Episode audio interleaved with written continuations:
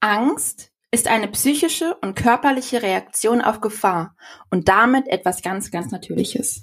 Der Körper schüttet dabei Stresshormone aus und reagiert entweder mit einer Kampf- oder einer Fluchtreaktion. Droht eine tatsächliche Gefahr, sind diese Reaktionen nun mal überlebenswichtig. Die Angst hindert den Menschen daran, sich lebensgefährlichen Situationen auszusetzen.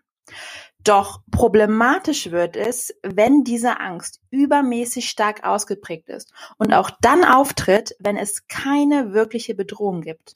Und bei einer Flugangst ist genau das der Fall. Ja, mit dieser unbekannten Einleitung herzlich euch ganz herzlich willkommen zu Folge 21 von Fensterplatz. Heute geht es ums Thema Flugangst und die Folge heißt Das blanke Entsetzen. Viel Spaß!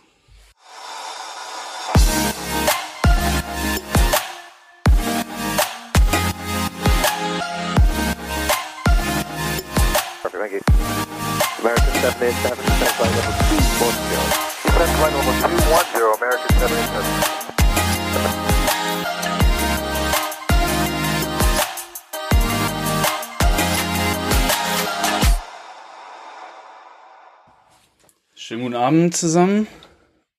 Guten Tag in die Runde. Warte mal, wir zoomen mal hier so ein bisschen. Geht das hier mit Zoom? Ich glaube schon, oder? Ja. Flugangst ist komplett unbegründet.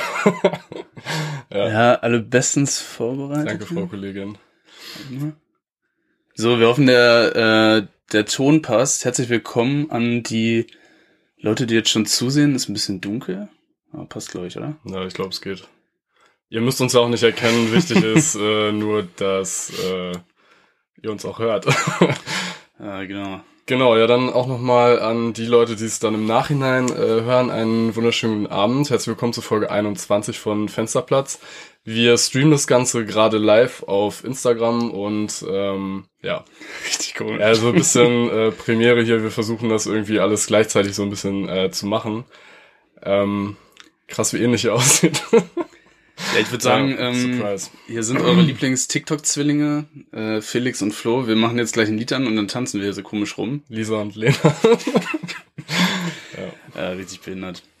Ja. Wir sind wie immer maximal professionell vorbereitet, wie ihr seht. Wir sitzen im Flur und haben alles irgendwie provisorisch aufgebaut. Also wir hoffen, in unserem Podcast-Raum. In unserem Podcast-Flur.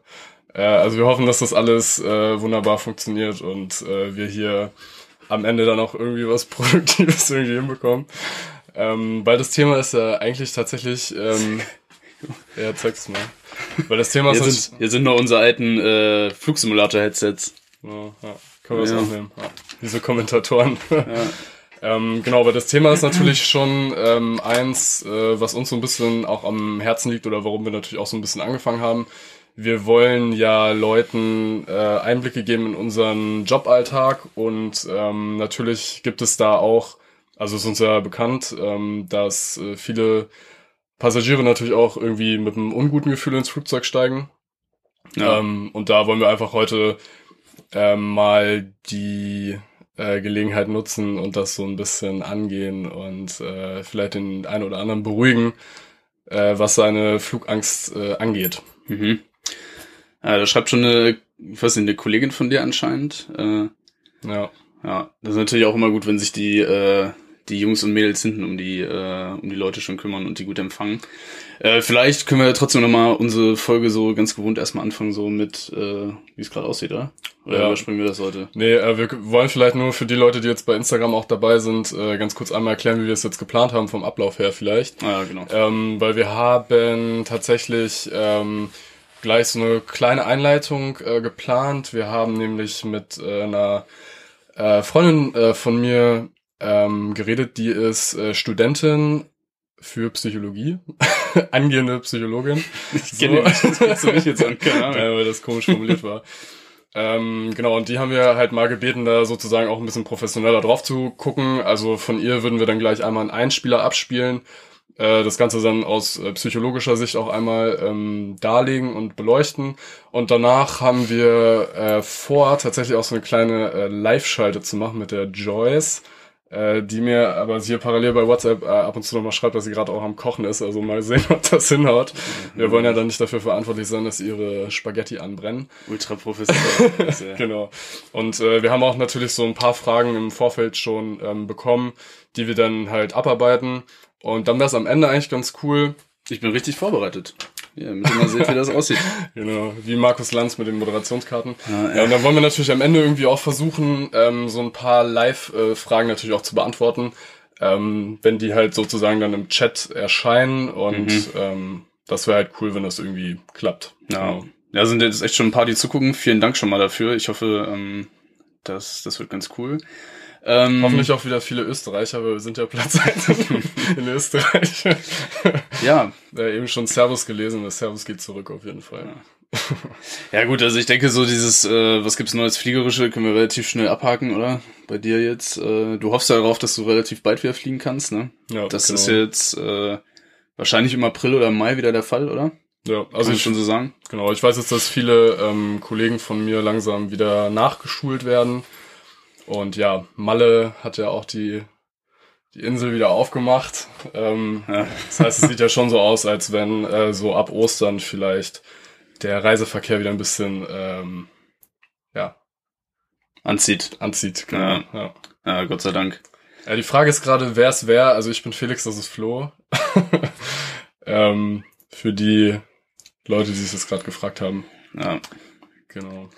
Ja, bei mir gibt's auch nicht viel Neues. Also ich war jetzt halt wieder unterwegs. Ich hatte jetzt einen relativ anstrengenden Nachtflug, also beziehungsweise das ging, also war Kurzstrecke und die Nacht durch. Da merkt man dann, das ist halt die Kehrseite der Medaille. Da verdient man sich das Geld und den Traumjob auf jeden Fall, wenn man so einen Tag dann hinter sich hat. Also das war ein bisschen anstrengend und da habe ich drüber nachgedacht, eigentlich wäre es auch mal ein ganz cooles Thema für eine Folge, vielleicht mal über das Thema Gehalt zu sprechen, ob das angemessen ist oder nicht oder wie es überhaupt aussieht.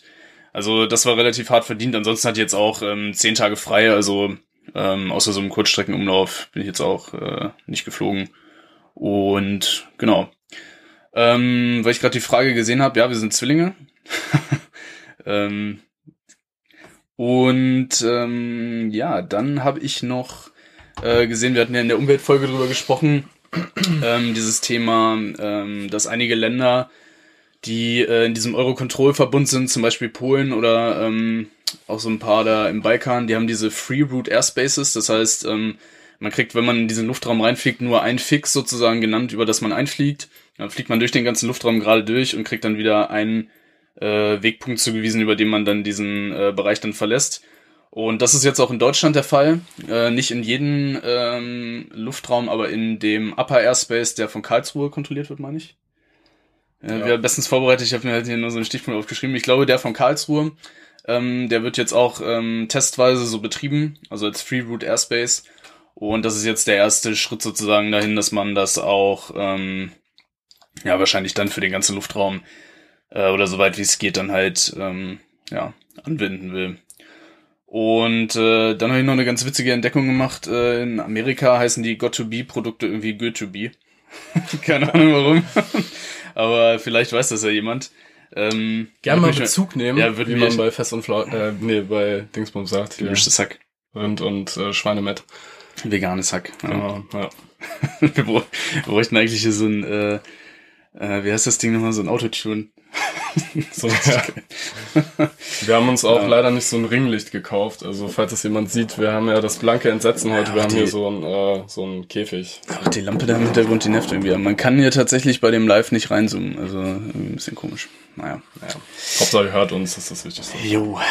Ja, dann würde ich sagen, fangen wir mal an mit dem Thema, oder?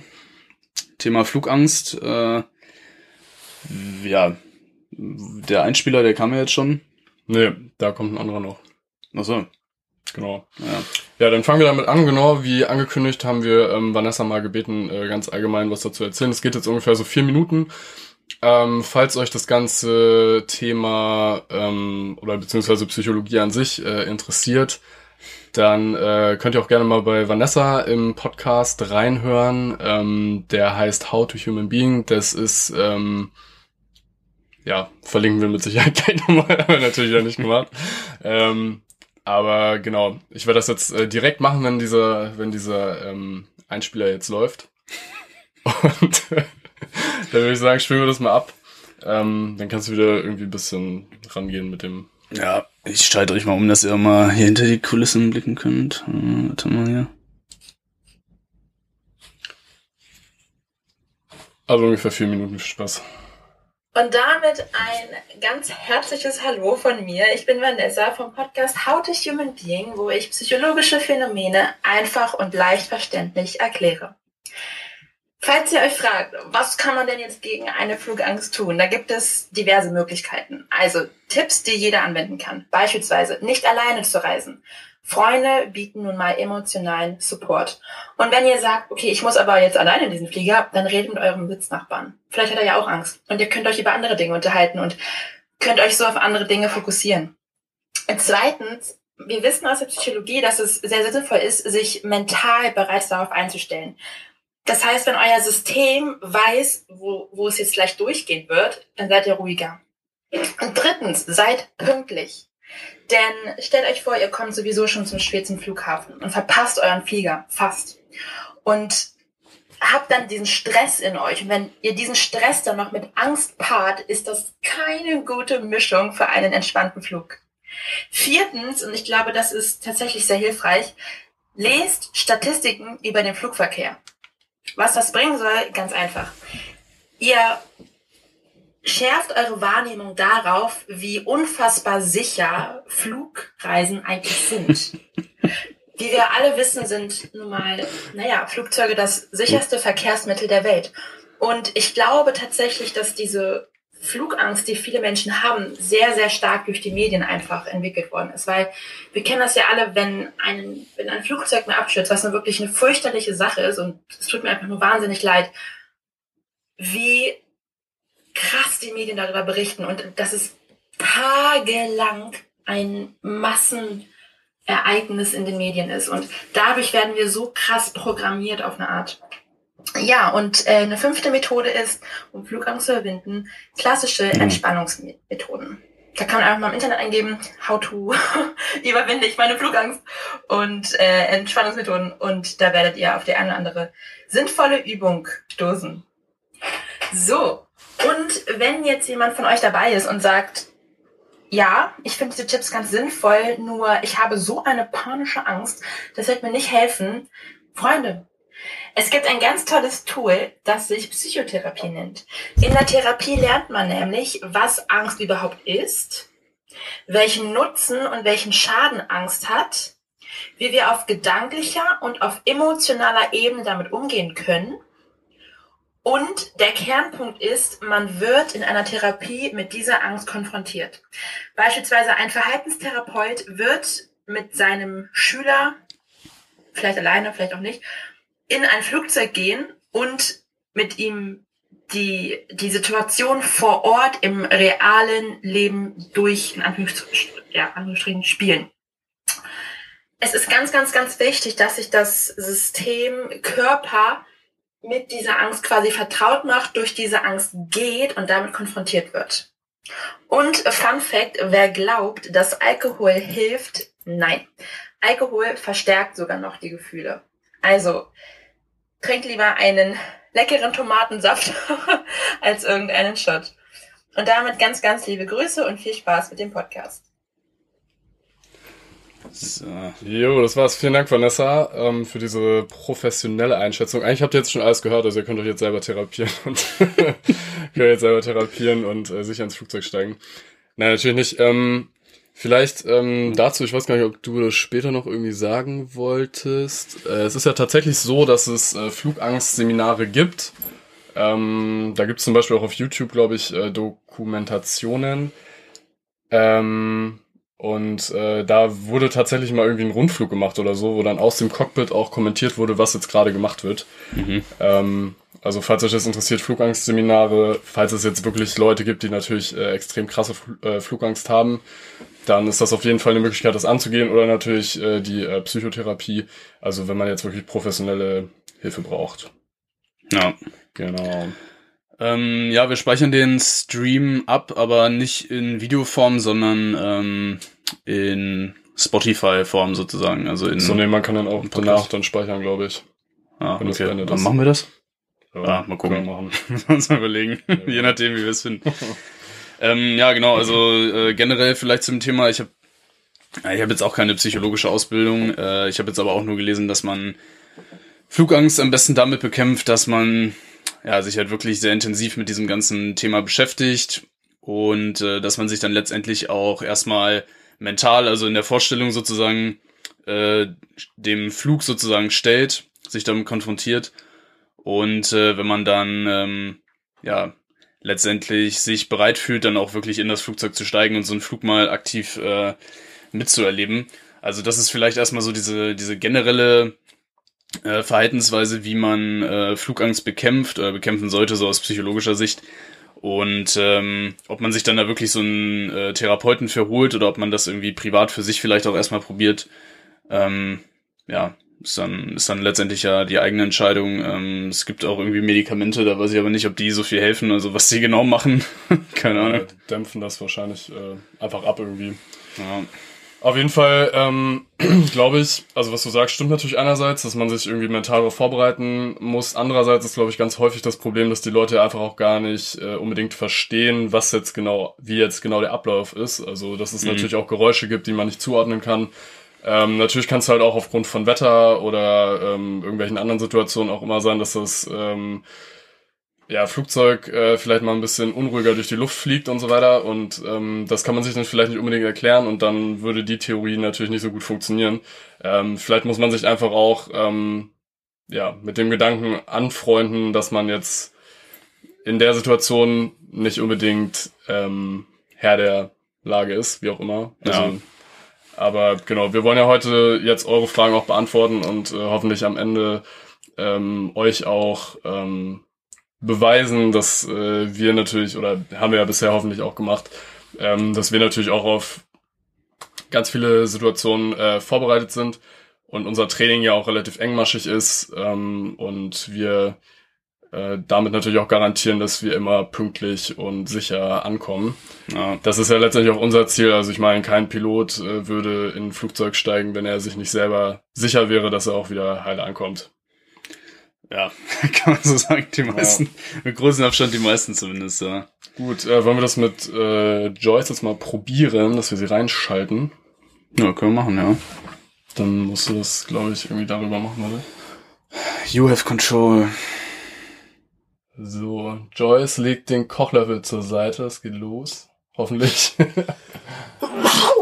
Oh, Gesundheit. Oh, danke. Hat es jetzt geklappt? Keine Ahnung. Hä? Nein. Da. Einladen. Ja. Ah, Joyce, hi. Gut, dass ich das in Haus mitgemacht habe. Ich bin gerade im Zimmer geflüchtet. Wir halten dich mal ein bisschen näher ans Mikro. Hört ihr mich? Ja, jetzt hören wir dich. Perfekt. Okay. Was macht das Essen? Ich muss vielleicht zwischendurch mal rumrühren. Aber ich habe euch verfolgt, also alles gut. Sehr gut. Nein, ich fand es ja interessant, was, wie ist die Vanessa? Genau, ja. Eben gerade erzählt hat, weil Flugangst ist ein großes Thema bei mir. Ich bin ja auch bei der Lufthansa und habe da eigentlich angefangen wegen meiner Flugangst. Also habe LVK gemacht und alles Mögliche. Es hat nicht geholfen. Ich kriege immer noch die größte Panik, wenn ich einsteige. Also ich bin am Boden. Und sie sagte auch, dass wenn man ständig zu spät ist, dass du natürlich dann total abgehetzt bist und dann sitzt du in dem Flieger und kommst gar nicht runter. Also insofern kann ich das nachvollziehen, ist wahrscheinlich der falsche Schritt. Aber das mit dem Alkohol, also der hilft mir schon immer gerade, gerade so auf Langstrecken, also das Erste, was ich immer warte, ist das Glas Sekt am Anfang. Weil es macht doch ein bisschen ruhiger. Mhm. Ich weiß jetzt natürlich nicht, wie Alkohol wirkt, wenn du in der Luft bist. Ich weiß nicht, ob ihr da irgendwelche wissenschaftlichen Infos habt, ob das irgendwie die Angst verstärkt oder so, keine Ahnung. Also wäre jetzt eher so pseudowissenschaftlich, dass sich das wahrscheinlich aufgrund der Druckverhältnisse, die ja herrschen, dass das ein bisschen schneller irgendwie alles aufgenommen wird, aber also das habe ich mal gehört, ich weiß aber nicht tatsächlich, ob es stimmt, also müsste ich jetzt auch. Na, ich denke, der Alkohol wirkt auf jeden Fall stärker und ich glaube, da ist dann, also es kann, glaube ich, in beide Richtungen dann ausschlagen, ne? Entweder du machst dir ein bisschen weniger Sorgen und die Angst wird dadurch geringer, aber das ist natürlich ein ziemlich riskantes Spiel, weil ich kann mir auch vorstellen, dass du dich vielleicht dann auch irgendwie da in so eine Situation reinsteigerst und dann, ja, ich weiß ja nicht, wie krass das ist, aber dass man dann sogar ein bisschen stärkere Angst bekommt, als wenn man jetzt komplett nüchtern wäre. Also ich glaube, das ist so ein Pendel, was in beide Seiten ausschlagen kann, aber ist jetzt auch nur gemutmaßt von meiner Seite. Oder ja. Muss ich halt K.O. trinken, aber ich glaube, keine Ahnung. Ja. Nein, aber es ist halt wirklich, es ist wirklich schlimm. Ich glaube, man kann diese Panik nur ganz schlecht nachvollziehen, wenn man diese Angst nicht hat. Insofern weiß ich nicht.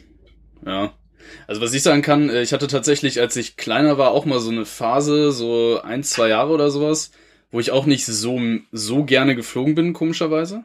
Also es war jetzt keine Flugangst, aber ich weiß auch gar nicht so, wie alt ich da war, aber da kann ich mich auf jeden Fall noch erinnern, da standen wir irgendwie an dieser Terminalscheibe.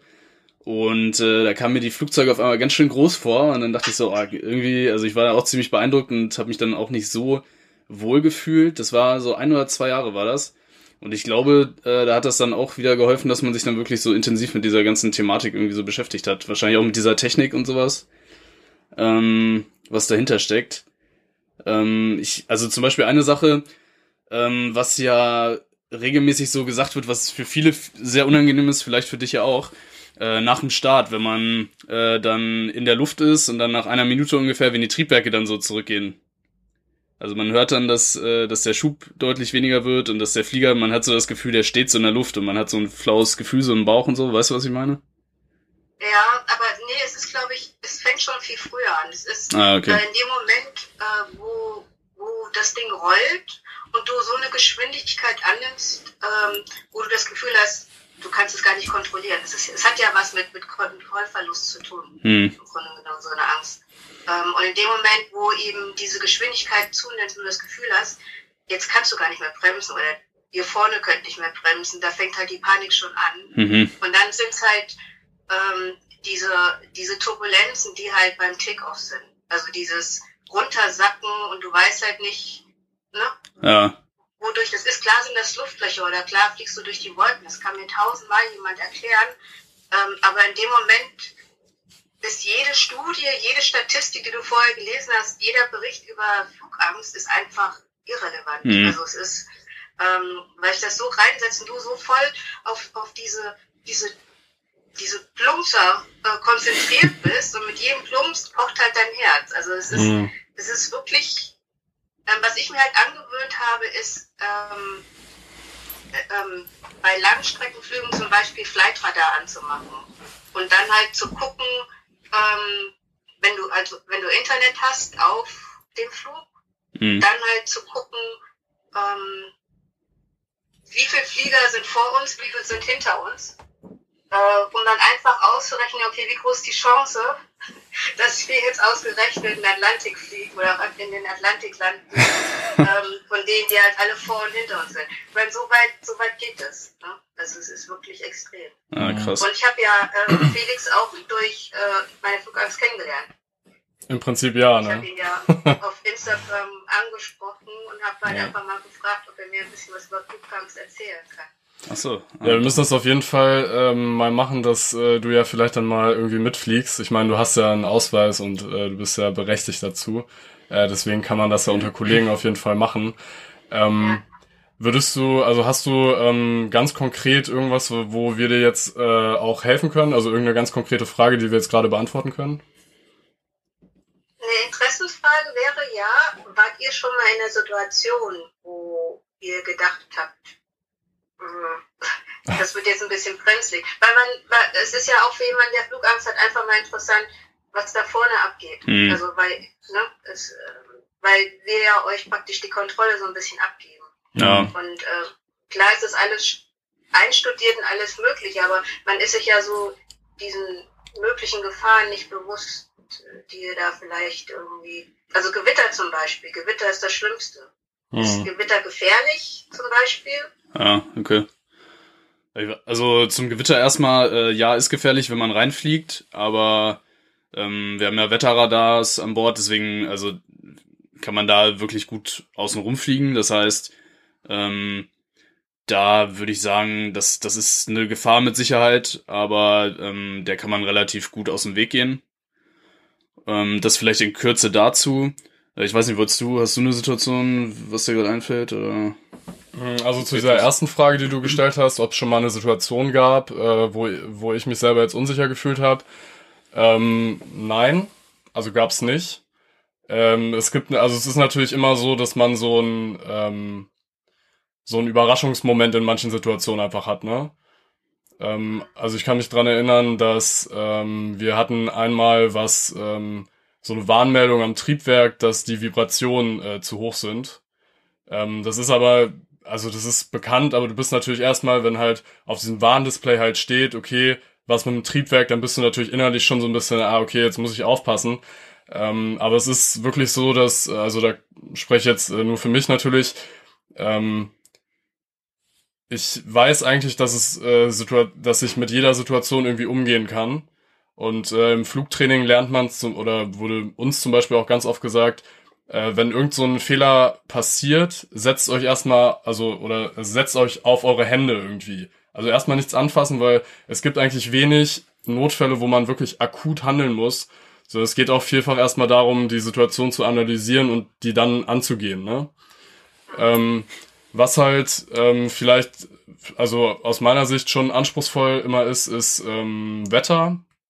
Also wenn wir jetzt zum Beispiel anfliegen und es ist gerade irgendwie ein Orkan oder sehr windig, das sind natürlich Sachen, wir haben natürlich eine Wettermeldung und einen Wetterbericht, also wir können anhand des Wetterberichts einschätzen, ist der Anflug legal, dürfen wir den überhaupt durchführen, weil wir haben ja bestimmte Grenzwerte, was jetzt Windstärke und sowas angeht. Aber natürlich ist der Wetterbericht, den man jetzt hat, nochmal was anderes, als dann tatsächlich live anzufliegen. Und da ist man natürlich innerlich schon so ein bisschen angespannt, weil man natürlich nie weiß, wie sich der Wind dann genau verhält, und da will man das ist natürlich so ein bisschen so eine innerliche Anspannung, weil man natürlich so alert ist, okay, ich muss jetzt das Flugzeug steuern und wie sage ich das? Also man ist innerlich so ein bisschen angespannt. Das ist keine Angst, aber du willst es dann natürlich auch gut machen und richtig machen, und du hast natürlich immer auch im Hinterkopf, okay, wir können jetzt jederzeit natürlich durchstarten, wenn irgendwas ist, ne? Also das ist ja ein ganz normales Verfahren, das ist ja kein Notverfahren durchstarten, sondern du schiebst halt einfach das Gas wieder rein und fliegst halt wieder weg vom Boden. Aber da würde ich jetzt sagen, dass so Seitenwind, das ist halt natürlich immer eine Spur schlecht einschätzbar oder schlechter einschätzbar, als wenn jetzt Sonnenschein ist und alles ist tipptopp. Aber es ist halt auch händelbar, ne? Also wir können jetzt halt auch nicht auf Biegen und Brechen da jeden Anflug fliegen. Wenn jetzt Sturmböen mit 150 km/h vorhergesagt sind, dann wird da kein Pilot der Welt anfliegen, ne? Aber das würde ich jetzt so aus dem Alltag sagen eigentlich, dass das eine Situation ist, wo ich natürlich angespannt wäre irgendwie. Ja.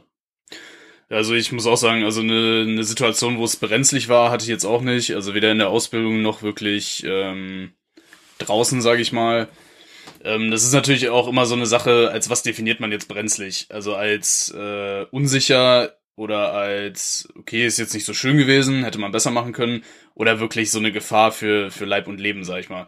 Also wir haben ja jetzt schon mehrfach drüber gesprochen, so einen perfekten Flug, jetzt zumindest aus Pilotensicht, haben wir jetzt beide noch nicht absolviert, werden wir wahrscheinlich auch nie, weil man macht immer irgendwie so kleinere Fehler, sage ich jetzt mal, die aber jetzt eher so Einfluss dann drauf haben, okay, das ist jetzt nicht so, der Flug ist jetzt vielleicht nicht ganz so so ökonomisch abgelaufen jetzt im Hinblick auf Spritverbrauch.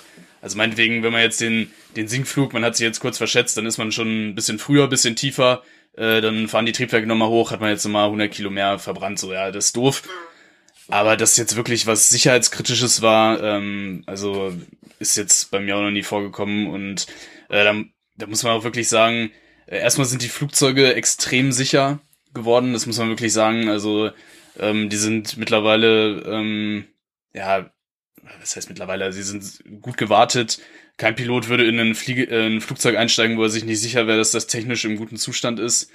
Das ganze Umfeld ist sehr sicherheitsbedacht, eben auch, weil sich ja alle Leute bewusst sind darüber, was medial passiert, wenn halt so Vorfälle stattfinden. Das heißt, das ist ein sehr professionelles, sehr sicheres Umfeld. Und ja, das Training, die Ausbildung ist wirklich gut. Ich glaube, das trägt halt auch dazu bei, dass man, was Felix gerade schon angesprochen hat, ein gutes Selbstbewusstsein sozusagen hat als Pilot und jetzt nicht im Hinblick auf irgendwie Arroganz oder sowas, aber einfach, dass man weiß, wie gehe ich mit bestimmten Situationen um. Und das ist ja auch was einen in der täglichen Arbeit beschäftigt. Also man hat ja immer mindestens einen Plan B. Also es ist ja nie so, dass man in irgendeiner Flugsituation ist und man sich denkt, okay, wenn jetzt das und das passiert, dann weiß ich jetzt auch nicht, was ich mache, sondern also man hat ja wirklich immer mindestens einen Plan B, meistens sogar noch einen Plan C. Und ja, vielleicht der letzte Punkt dazu noch, was natürlich auch ein großer Punkt ist, der in der Berufsbeschreibung steht, ist, dass man proaktiv und vorausschauend eben unterwegs ist. Und das heißt, so Dinge, wie Felix gerade angesprochen hat, mit Seitenwind und so, das sind natürlich erstens Limits, die da existieren, über die wir gar nicht rüber dürfen von unserem Arbeitgeber aus. Das heißt, das ist schon mal eine Sicherheitsbarriere. Dann haben wir natürlich auch selber jederzeit die Möglichkeit zu sagen, okay, wir wissen jetzt, der Wind, der ist nicht so stark, wie das Limit vielleicht sagt, aber wir wissen, das ist sehr böig. Da startet auch jeder andere Flieger durch. Da fliegen wir jetzt nicht hin, sondern wir fliegen erstmal woanders hin und warten, bis sich das Wetter beruhigt. Also man hat ja auch jederzeit die Möglichkeit, durch vorausschauendes Handeln tendenziell gefährlichen Situationen, oder du hast ja gerade eben schon angesprochen, so Gewittern aus dem Weg zu gehen.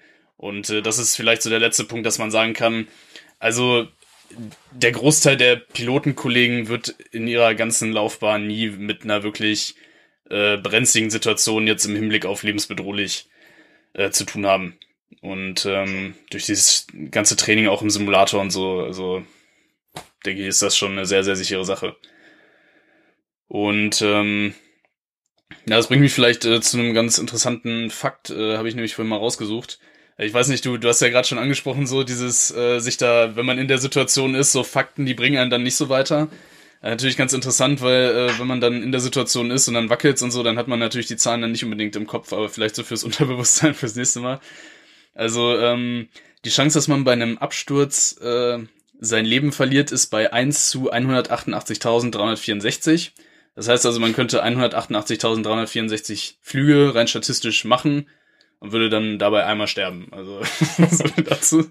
Na, mehr als einmal. Und jetzt das Gleiche für eine Autofahrt. Da ist es rein statistisch so, also ich habe die Zahlen nicht ausgerechnet, da ist es bei 1 zu 103 Fahrten. Kommt mir jetzt relativ wenig vor. Mit dem Fahrrad ist es bei 1 zu 4.047. Also das heißt, da liegen schon echt Größenordnungen dazwischen, was auch nochmal einfach zeigt, dass das Flugzeug objektiv extrem sicher ist, aber subjektiv natürlich von vielen ja viel gefährlicher eingeschätzt wird, ne? Ja. Ja, die Statistiken kenne ich auch, aber ja, wenn du halt selber am Lenkrad sitzt, hast du das Gefühl, du hast halt mehr Kontrolle, als wenn du sie abgibst. Ja. Ich meine, es ist beim Zugfahren genauso, aber es ist nochmal am Boden. Ja, genau. Blöd zu erklären, ne? Ich denke, bei Flugangst kommt wahrscheinlich echt sehr viel zusammen, ne? Einmal so dieses Beifahrersyndrom sozusagen, dass man nicht in der Lage ist, irgendwie was zu beeinflussen. Jetzt selbst beim Zug oder so, da hat man ja noch die Idee, okay, wenn jetzt wirklich irgendwie was ist und der crasht, dann kann ich da zumindest raus. Aber im Flugzeug bist ja einfach in 11 Kilometern Höhe oder so, kannst nichts machen. Richtig. Und ja, dann dieses Ungewohnte, das glaube ich, das kann schon ziemlich stressig sein. Gerade beim Fliegen sind ja wirklich sehr viele Geräusche und Sachen, wo man jetzt, wenn man sich wirklich gar nicht auskennt, ja, da ziemlich schnell ängstlich werden kann, denke ich mal, ne? Ja. Ja. Leuchtet's gar nicht, guck mal nach, was das hier heißt. Ist dir noch ist dir noch eine andere Frage eingefallen in der Zwischenzeit, oder? Nee, den Rest das habe ich euch ja geschickt. Okay. Dann da sind bestimmt noch ein paar drauf. Ja. Aber ich werde auf jeden Fall das Angebot von Felix mal in Anspruch nehmen. Ja, mach das auf jeden Fall. Also wir das ja. mal dokumentieren, weil ich glaube, das ist gar nicht mal so schlecht. Ja, sehr cool. Dann machen wir da den ersten YouTube-Livestream. Ja, nee. Oder so. Ja, nee, also ich kann das auf jeden Fall so, also vielleicht so aus meiner eigenen Erfahrung, ich weiß nicht, hast du ja vielleicht so mitgekriegt, dass ich jetzt auch meine Rettungssani-Ausbildung da gemacht habe, ne? Da kann ich das halt auch so nachvollziehen, weil die ganzen Situationen für mich ja auch komplett neu waren. Also erstmal dieses ganze ich sag jetzt mal Medizinkram in Anführungszeichen, ne? Also das ganze Fachwissen, alles neu, neuer Bereich. Und wenn du dann halt mit dem Rettungswagen durch die Gegend fährst, da kommst du auch immer in eine Situation, die komplett unbekannt ist vorher eigentlich, ne? Also du kriegst zwar ein Einsatzstichwort, aber was sich dann tatsächlich dahinter verbirgt, das ist ja dann, also wenn jetzt jemand Bauchschmerzen hat, der kann, keine Ahnung, ein Aortenaneurysma haben, der kann aber auch einfach nur schlecht gegessen haben, ne? Und deswegen kann ich das schon auch nachvollziehen, also eine unbekannte Situation oder wenn man selber sich vielleicht auch nicht richtig gut vorbereitet fühlt oder halt unsicher noch ist, dann geht mir das natürlich auch so in anderen Bereichen, dass ich mich da unwohl fühle, ne? Und dann ist es aber, also finde ich, so wie du das jetzt auch machst, dass man da ja auch drüber redet und das irgendwie versucht auch anzugehen und was dagegen zu machen, ist ja super, ne? Und wir hoffen natürlich, dass dir die Antwort jetzt auch irgendwie vielleicht geholfen hat. Ja, auf jeden Fall. Ja. Wenn mir noch was einfällt, schreibe ich rein. Ja, mach das. Ich gucke sonst auch gleich nochmal bei WhatsApp, ob ich noch 2, 3 Fragen vielleicht habe, die du geschrieben hast. Genau. Ich habe noch eine Frage an dich. Hilft dir das, wenn du, also du fliegst ja wahrscheinlich dann zu einem bestimmten Zweck sozusagen an, also wenn du fliegst. Also fliegst du? Ja, genau. Hilft dir das, wenn du dann schon quasi dich an diesen Urlaubsort sozusagen mental gar nicht? Da habe ich mir nämlich überlegt, so vielleicht, wenn man das so im Hinterkopf hat, okay, ich fliege ja jetzt schön in Urlaub und sowas, dass man sich dann da irgendwie so ein bisschen auch ablenken kann oder so, aber das geht nicht, ne? Im Gegenteil, das ist noch stressiger vorher, weil du weißt, dass du nur dahin kommst durch den Flug und nicht anders. Okay. Und das, gut, dann streichen wir das. Na gut, so sind wir gedacht. Ja. Ja, das ist richtig besoldetes. Ja, cool, Joyce. Vielen Dank, dass das geklappt hat. Ja, danke, dass ihr das als Thema gemacht habt, weil es ja schon echt... Ja, ich glaube auch, dass das heute ein bisschen länger wird, aber dann ist es ja konserviert, dann kannst du es dir auch jedes Mal anhören. Vorher, unsere beruhigenden Stimmen. Genau. Ansonsten mache ich noch ein bisschen Werbung für dich gerne. Joyce ist nämlich nicht nur am Boden tätig, sondern am Boden, im Bodenpersonal, wie auch immer man das nennt, sondern hat auch ein richtig cooles Modelabel oder ja, Designerin bist du ja eigentlich, ne? Kann man ja so sagen, ne? Eigenes Modelabel, eigene Stores. Wir verlinken das gleich auch nochmal und wenn die Herren der Schöpfung einen Anzug brauchen, dann ist Joyce auf jeden Fall die richtige Ansprechpartnerin.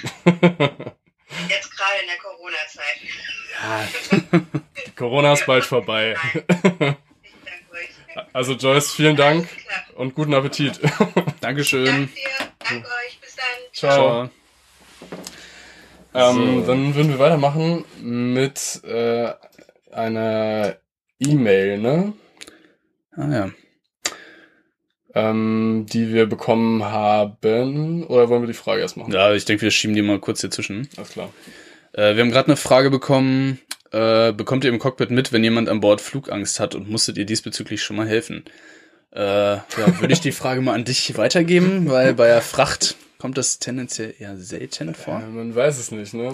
Ja, tatsächlich, also ja, weil es gibt halt auch Leute, die schon reinkommen und sagen, dass sie richtig Angst haben. Und dann entweder, also beim Boarding, wenn die Tür offen ist, dann hört man das natürlich irgendwie mit und also schreien. Ich persönlich mache es dann eigentlich auch so, dass ich versuche, die Leute dann vorm Flug nochmal ins Cockpit zu holen, dass die dann vielleicht auch einmal kurz reingucken ins Cockpit, dass die einmal sehen, wer sitzt denn da vorne überhaupt. Haben die es drauf oder nicht? Sehr beruhigend, wenn du da sitzt. Genau, tatsächlich hatte ich das jetzt vor einem, ist schon ein bisschen länger her, wahrscheinlich so knappes Jahr, Da sind wir von Malta aus zurückgeflogen nach Deutschland und ich bin auf Toilette gegangen während des Fluges und dann hat mich die Kabinenchefin angesprochen und meinte, in der Business Class sähe sie ein Passagier, der Flugangst hat. Und wir hatten, das war glaube ich auch, da waren wir gerade über Mittelmeer und es gab Turbulenzen und genau, der saß halt direkt in Reihe 1 und also, keine Ahnung, ich hatte irgendwie meinen Computer auch mit rausgenommen, wo unsere ganzen Karten und so weiter drauf sind und dann bin ich einfach hingegangen und hab dem halt, hab halt gesagt, moin, ich bin hier... Zweiter Mann an Bord und hab dem halt erklärt, wie wir diese Turbulenzgebiete gemeldet bekommen, hab ihm das halt auf der Karte gezeigt, hab dann halt gesagt, hier, wir sind gerade hier, da wo es auch eingezeichnet ist, dass es ein bisschen wackeln soll und das liegt halt daran, dass hier gerade so ein Jetstream über dem Mittelmeer ist und wenn wir da halt in diese Randbereiche kommen, dass es da halt wackeln kann und ja, das fand er ganz gut. Also war jetzt natürlich keine 15 Minuten draußen, sondern halt nur 2 Minuten und habe ihm das kurz versucht zu erklären. Aber genau, also wir kümmern uns dann natürlich schon drum.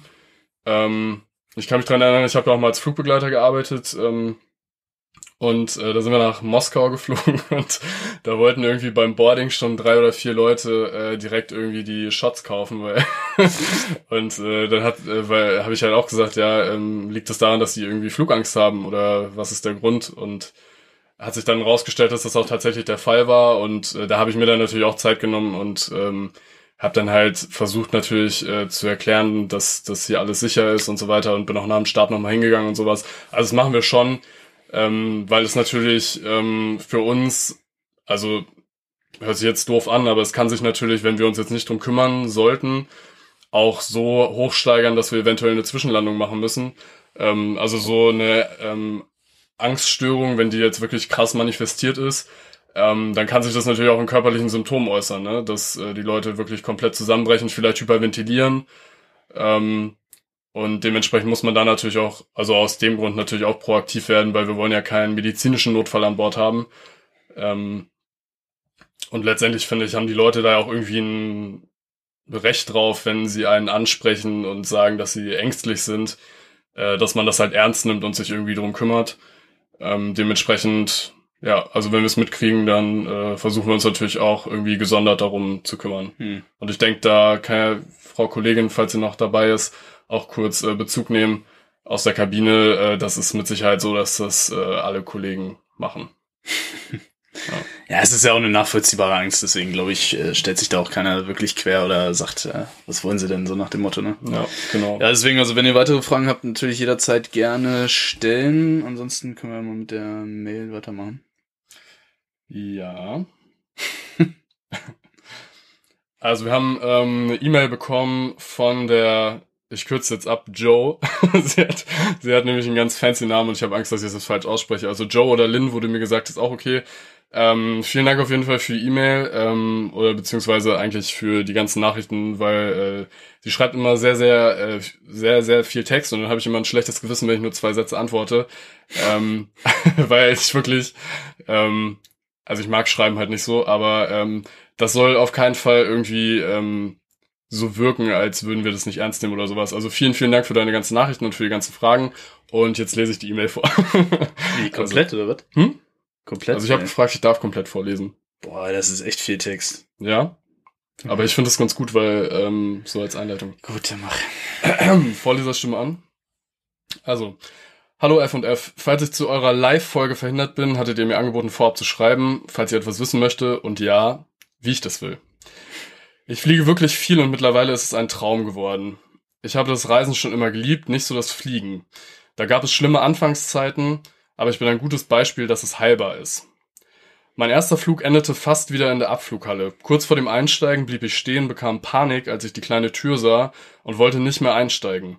Man ist absolut machtlos dagegen. Übelkeit, nasse Hände und ein absoluter Kontrollverlust überkam mich. Hätte ich meinen Freund, heute mein lieber Ehemann, nicht an meiner Seite gehabt, hätten meine Koffer wieder ausgecheckt werden müssen. Mittlerweile begleite ich ihn sehr oft auf Dienstreisen und wir fliegen sehr viel. Mit jedem Flug wurde es besser. Heute liebe ich es, aber nur auf ruhigen Flügen. Sobald es wackelt, stellt sich Angst ein. Zwar keine Panik mehr, aber dennoch ist es kein schönes Gefühl. Vielleicht könnt ihr mir in eurer Folge einige Erklärungen geben, warum meine Angst total unbegründet ist. Frage Nummer 1. Ich stelle mir das Flugzeug immer wie ein Auto vor. Wenn mir beim Fahren ein Reifen platzt, ist das nicht so nice. Was aber, wenn beim Aufsetzen auf der Landebahn plötzlich ein Reifen am Flugzeug platzt? Wie reagiert die Maschine? Merkt ihr Piloten das beispielsweise? Wird es vorne angezeigt? Immer wenn ich fliege und wir landen, habe ich Angst, dass ein Reifen platzen könnte, da die Maschine so extrem bremst. Willst du das beantworten? Ja, also generell habe ich jetzt noch keinen Reifenplatzer persönlich erlebt. Wird auch sehr auf das Flugzeug ankommen. Zum Beispiel beim 320, den Felix jetzt fliegt, der hat halt pro Hauptfahrwerk 2 Reifen. Eine 777 hat halt pro Hauptfahrwerk 6 Reifen. Das heißt, da würde ich jetzt mal rein vom Physikalischen her davon ausgehen, wenn da ein Reifen platzt, dass das deutlich weniger Einfluss auf die Steuerbarkeit hat, als jetzt beim 320 zum Beispiel. Das zum Thema Reifenplatzer jetzt, dass das jetzt so ein großes Problem wäre, kann man glaube ich auch nicht sagen. Also das kann vorkommen, aber ist je nach Flugzeugtyp mit Sicherheit gut kontrollierbar, vor allem in den Bereichen, weil sie jetzt von dem Aufsetzen gesprochen hat. Man hat ja da eine relativ hohe Geschwindigkeit noch. Das heißt, das Seitenruder ist noch sehr wirksam sozusagen, rein aerodynamisch. Das heißt, das wird jetzt kein großes Problem sein, den Flieger auf der Mittellinie zu halten. Wenn dann ein Reifen platt ist, dann ist das halt so. Kann halt relativ laut sein, kann ein bisschen wackeln. Aber ich würde jetzt sagen, so rein sicherheitsmäßig jetzt nicht so ein Riesenproblem, oder? Nee, also ich kann auch eine kleine Story erzählen. Und zwar, beziehungsweise ich fange anders an, also Anzeige im Cockpit, ja, haben wir eine Reifendruckanzeige vorne im Cockpit, das heißt, wir würden jetzt sehen, wenn Reifen platt ist und natürlich auch eine Warnung bekommen. Außerdem, was auch anders ist als beim Auto, die Reifen sind mit Stickstoff gefüllt, das heißt, für den Fall, dass ein Reifen platzen sollte, ist jetzt also nicht die Gefahr irgendwie, wenn die Bremsscheiben halt richtig heiß geworden sind vom Bremsen, dass da jetzt irgendwie noch Sauerstoff draufkommt, wie auch immer, sondern das halt Stickstoff, also es dient halt zur Brandvermeidung im Prinzip. Deswegen sind die mit Stickstoff gefüllt. Mir ist es tatsächlich mal passiert, dass mir ein Reifen geplatzt ist, allerdings jetzt nicht im Verkehrsflugzeug, sondern während der Ausbildung. Da sind wir zurückgekommen an den Heimatflughafen und mit diesen kleinen Maschinen trainiert man ja auch sogenannte Short Field Landings.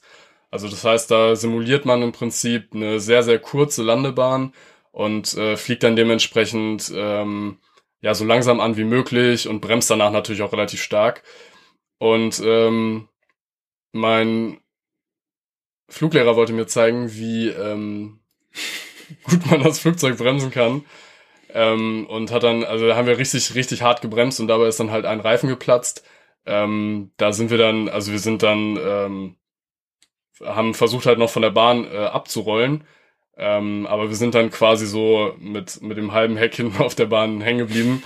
Das war jetzt aber nicht schlimm, also wir sind so ein bisschen weggedriftet sozusagen. Aber da war halt auch das Problem, dass wir natürlich am Fahrwerk ja nur einen Reifen hatten, also bei den Verkehrsflugzeugen ist es ja im Hauptfahrwerk so, dass da mindestens 2 Reifen eigentlich sind, die das dann eventuell auch ausgleichen können. Genau, aber also ich würde mich da anschließen, ein großes sicherheitsrelevantes Problem wäre es nicht. Nee. Vielleicht noch kurz so der Vollständigkeit halber, also die Reifen gehören natürlich auch zum Walkaround, das heißt vor jedem Flug werden die Reifen überprüft, ob man da irgendwelche Schadstellen sieht. Wenn die intakt sind, dann ist die Chance natürlich, dass die platzen, auch sehr, sehr gering. Und wegen dem extremen Bremsen, das ist tatsächlich eher so ein Thema dann für die Bremstemperatur. Also je nach Flugzeugtyp kann das halt sein, dass die Bremsen sehr, sehr heiß werden. Und dann kann man unter Umständen auch das Problem haben, dass sich dann die Reifen sozusagen abblasen. Da gibt's sogenannte Fuse Plugs. Kann man auch bei YouTube mal eingeben. Wie ist das über Schmelzventile, kann man das so sagen? Ja, also wenn die Bremsen zu heiß werden, dann werden sozusagen die Reifen kontrolliert abgeblasen. Dann bleibt der Flieger stehen. Beim 340-600, der hat relativ heiße Bremsen immer, also das war so ein Problem auch bei der Zertifizierung, das Video ist auch auf YouTube. Das heißt, wenn das jetzt durch das Bremsen käme, dann würde das kontrolliert passieren und nicht platzen. Und ja, der letzte Punkt, den ich noch dazu sagen wollte, also Flugzeuge haben auch ein Anti-Blockiersystem, das heißt, die Reifen, die würden jetzt nicht blockieren und da mit dem Gummi über den Asphalt schrubbern, sondern das würde dann halt dementsprechend auch weiterrollen. Das heißt, dass die Reifen da platzen, ist dann dementsprechend auch sehr unwahrscheinlich. Ja. Aber Reifen mit Notlaufeigenschaften haben wir noch nicht. Das gibt's nicht. Genau. Holzräder. Das früher. Wir machen weiter mit der zweiten Frage. Mit deiner schönsten Erzählstimme. Ich habe mal bei einem Abflug in Frankfurt Folgendes erlebt, welches ich mir technisch nicht ganz erklären kann. War ein A380 von einer großen deutschen Airline, die schöne Mike-Charlie Peking. Die Piloten rollten auf die Startbahn, Maschine beschleunigte und hob ab. Kurze Zeit später wurde sie vom Gefühl her so extrem langsam, dass ich das Gefühl hatte, sie steht in der Luft. Abgesehen davon brummte sie extrem laut. Das war das erste Mal, dass ich auf einem Flug Schweißausbrüche bekam, mir leicht übel wurde und ich in Tränen ausbrach. Ich hatte absolute Panik, da ich das noch nie erlebt hatte. Kurz danach war es auch schon wieder vorbei und die Maschine stieg weiter an. Noch heute frage ich mich, was das damals war. Danach bin ich mehrfach mit dem A380 geflogen, aber nie wieder ist so etwas passiert. Wahrscheinlich ganz banale Sache, aber für jemanden, aber für mich jedes Mal ein Angstzustand, der sich jetzt bei jedem Flug regelmäßig einstellt beim Starten. Ich liebe das Gefühl, wenn man auf der Startbahn steht und es dann abgeht, aber dann kommt es wieder, diese Angst vor dem Verstehenbleiben in der Luft. Das will ich gerne loswerden, da es mich nervt. Vielleicht fehlt mir einfach nur eine Erklärung, warum es so war. Flo, erklär. Ja, das ist, glaube ich, das, was ich vorhin schon meinte. Dieses nach dem Start kommt ja immer so ein Punkt, an dem man die Leistung sozusagen reduziert. Da muss ich jetzt mal ein bisschen weiter ausholen. Also jeder Start wird ja von uns als Piloten immer berechnet. Das heißt, da gibt's zum Beispiel, was vorhin auch anklang, immer so eine Entscheidungsgeschwindigkeit. Also diese Sorge, dass man irgendwann nicht mehr stehen bleiben kann auf der Bahn, die ist schon begründet. Also es gibt eine Geschwindigkeit, an der man zu schnell ist, um noch auf der verbleibenden Bahn stehen zu bleiben. Das heißt, man muss in die Luft. Und das ist ein Teil der Berechnung. Der andere Teil der Berechnung ist halt dann eben zu schauen, der kritischste Fall ist ja dann, wenn ein Triebwerk ausfällt, komme ich dann noch sicher über alle Hindernisse, die sich so in diesem Abflugbereich befinden. Und das ist so der Hauptpart dieser Berechnung. Und ein anderer Teil von der Planung des Abfluges besteht darin, dass man eine sogenannte Thrust Reduction Altitude ausrechnet und eine Acceleration Altitude. Da gibt's verschiedene Verfahren, also in welcher Höhe das stattfindet, ist auch so ein bisschen abhängig vom Flugzeugtyp, aber es ist ja so, dass man generell nicht mit voller Leistung startet, außer man muss es, weil man wirklich sehr, sehr schwer ist. Das heißt, man startet eigentlich immer mit einer reduzierten Leistung, um die Triebwerke zu schonen, und diese Leistung, die ist jetzt auch nicht unendlich lange verfügbar, sondern ja, ich sag jetzt mal als Beispiel für die 777, darf man 10 Minuten bei Vollgas sozusagen die Triebwerke benutzen. Nach 10 Minuten sollte man dann anfangen, die Leistung wieder zurückzunehmen, damit das Triebwerk nicht zu heiß wird. So viel zum technischen Hintergrund. Und wenn man dann diese Leistung reduziert, da gibt's auf der Langstrecke, ich glaube bei euch gibt's nur die Möglichkeit, dass man die, also ihr habt kein D-Rate, oder? Nee. Also bei den Langstreckenfliegern, beim 380 wird's auch so sein, hat man die Möglichkeit, die Leistung auf zwei Arten zu reduzieren. Das eine ist, man gaukelt den Triebwerk eine höhere Außentemperatur vor. Wenn die Außentemperatur höher ist, kann das Triebwerk weniger Schub erzeugen.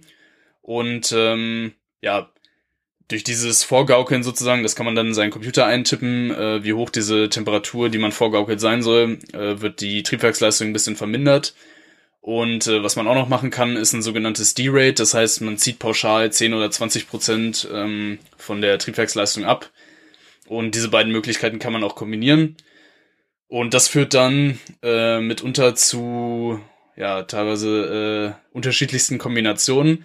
Es kann zum Beispiel sein, dass man mit einer niedrigeren, also wenn der Flieger bei uns jetzt zum Beispiel, wenn der sehr, sehr leicht ist, dann können wir schon mal dieses D-Rate 2 nutzen. Das heißt, wir nutzen 20% weniger Schub.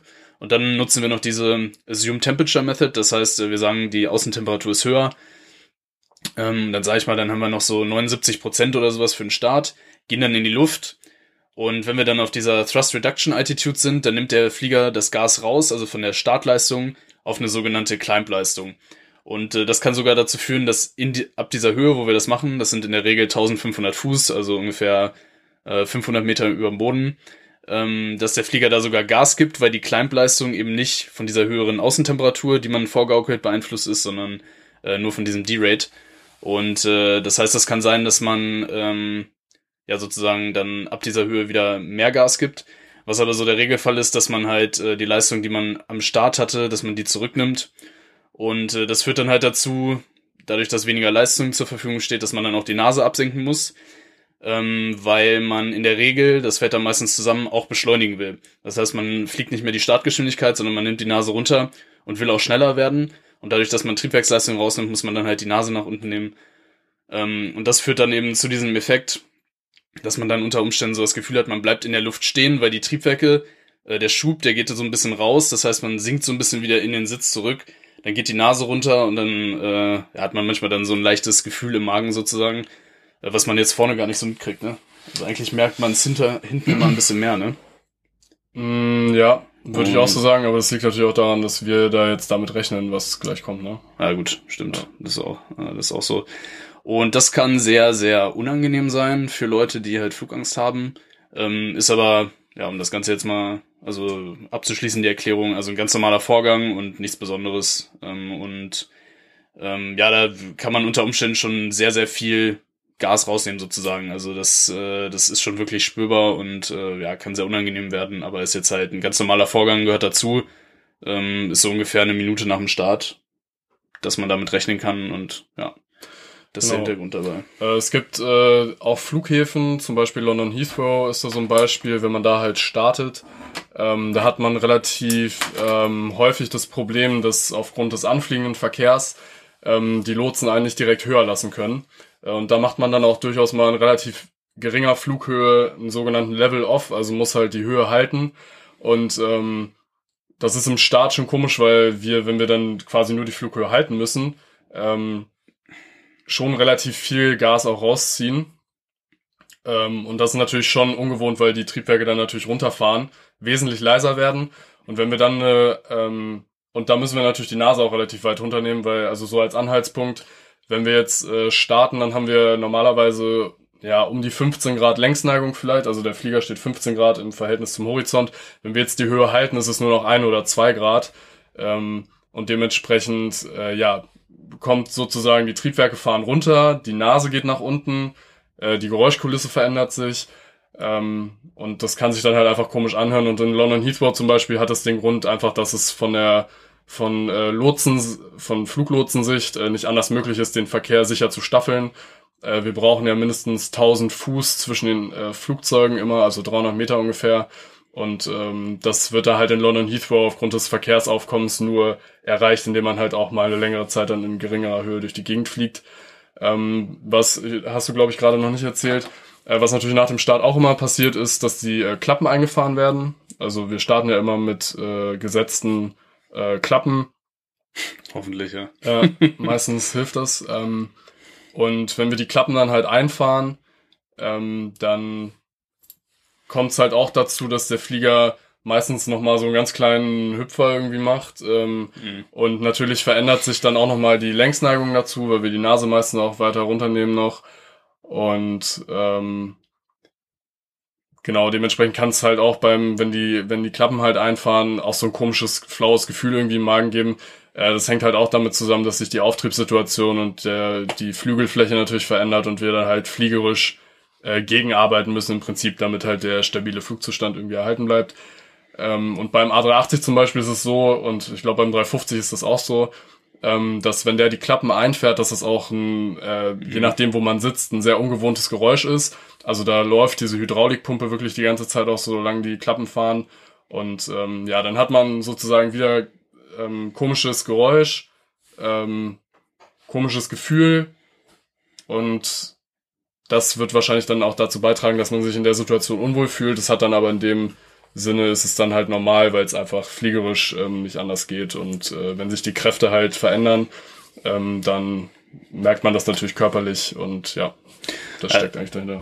Ich glaube, das mit dem Geräusch ist auch nochmal ein ganz guter Punkt. Also gerade so beim Starten gibt es halt sehr, sehr viele unterschiedliche Geräusche. Du hast es jetzt schon angesprochen mit dem Triebwerk und den Klappen. Das mit den Triebwerken, gerade jetzt bei diesen neuen Turbofan-Triebwerken, diesen großen, jetzt zum Beispiel bei der C-Series oder Airbus A220, wie er jetzt heißt, gibt's so ganz charakteristische Drehzahlen, wo dann so ein tiefes Heulen so entsteht. Und das klingt auch sehr komisch. Da denkt man vielleicht auch, wenn man jetzt Flugangst hat, okay, das ist sehr komisch. Aber das, also es sind so bestimmte Drehzahlbereiche, wo das Triebwerk dann wirklich auch ganz anders klingen kann. Also das ist auch ganz normal.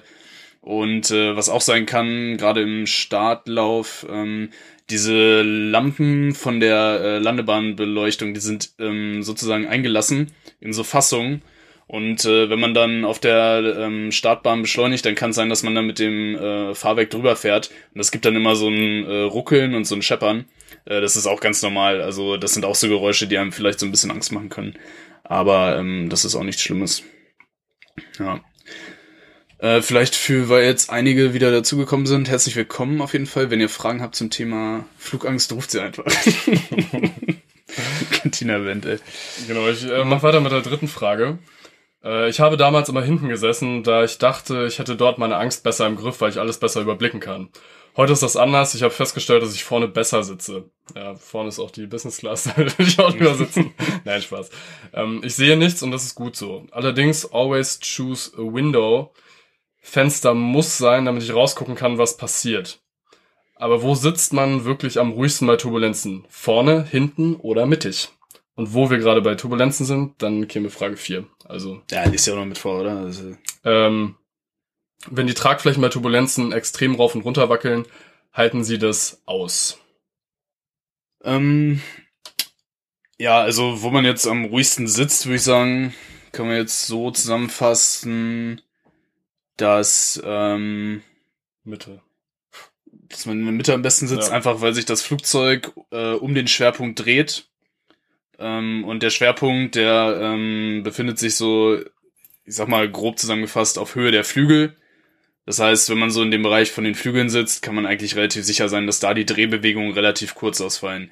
Je länger das Flugzeug ist, also jetzt zum Beispiel, wir haben ja schon über das schönste Flugzeug der Welt, den A340-600, haben wir jetzt vorhin schon gesprochen. Die Galeere. Der ist halt 75 Meter lang. Der Flügel irgendwo in der Mitte, weiß ich jetzt nicht genau, wo der ist. Ich sag jetzt mal bei 35 Metern. Das heißt, wenn du dann jetzt ganz hinten sitzt, hast du quasi noch 35 Meter bis der Flügel und damit der Drehpunkt halt, also wo der vor dir ist. Und das merkt man dann halt. Also rein vom Wackeln her wird's da ein bisschen unangenehmer sein. Ja, das vielleicht dazu, oder? Ja, genau. Was ist eigentlich die andere Frage mache ich gleich, ich sehe hier nur gerade die eine Frage, bevor sie wieder weg ist. Was ist eigentlich das ultralaute Dröhnen beim Startup von der 777? Ja, was das genau ist, weiß ich ehrlich gesagt gar nicht, aber es ist auf jeden Fall sehr, sehr charakteristisch, also klingt ziemlich cool. Ja, das, also gerade beim Hochfahren, da schalten sich ja auch verschiedene Sachen dann zu oder ab und so, das kann dann halt auch Geräusche machen. Und was ich mir vorstellen kann, dass das auch dann so ein bisschen was mit der Luftversorgung zu tun hat. Die schaltet ja dann auch irgendwann ab. Also es wird ja Luft in das Triebwerk reingeblasen von der Hilfsturbine. Und das ist ja dann irgendwann, wenn das Triebwerk von selber läuft, dann nicht mehr nötig. Aber was da jetzt genau für ein Bauteil dafür verantwortlich ist, dass das so laut dröhnt, kann ich jetzt gar nicht genau sagen. Das Thema Zertifizierung beziehungsweise Turbulenzen. Also es ist so, diese G-Belastungen, die bei Turbulenzen auftreten, da gibt's bestimmte Normen, die Verkehrsflugzeuge erfüllen müssen. Für die Kategorie Verkehrsflugzeug sind das plus 2,5 G und minus 1 G. Und dass diese Lastvielfache ausgehalten werden müssen, das muss auch in der Zertifizierung nachgewiesen werden. Es gibt dann sogenannte Static Load Tests, das heißt, da werden zum Beispiel jetzt die Flügel von einem Flugzeug in so eine Biegeeinrichtung eingespannt. Und dann werden die so lange belastet, bis sie halt eben brechen. Und für den Airbus A350 zum Beispiel wurden dabei das bis zu 1,5-fache von dieser Last eben erreicht. Und die Flügel, die haben sich elastisch bis zu 5 Meter nach oben gebogen. Also das heißt, die sind sehr elastisch, sehr biegsam. Und das ist das eine, wie man das nachweisen muss, also einmal statisch. Und was es auch noch gibt, sind natürlich dann die Flugtests, wo das Flugzeug dann auch nochmal nachweisen muss, dass die Flügel eben bestimmte Lasten einfach aushalten können, ohne zu brechen. Also das heißt, Turbulenzen, die können sehr, sehr unangenehm sein. Das kann auch dazu führen, dass man wirklich die Route verlässt, also dass man sich einen anderen Weg sozusagen sucht. Die werden auch eingeteilt nach Light, Medium oder Severe.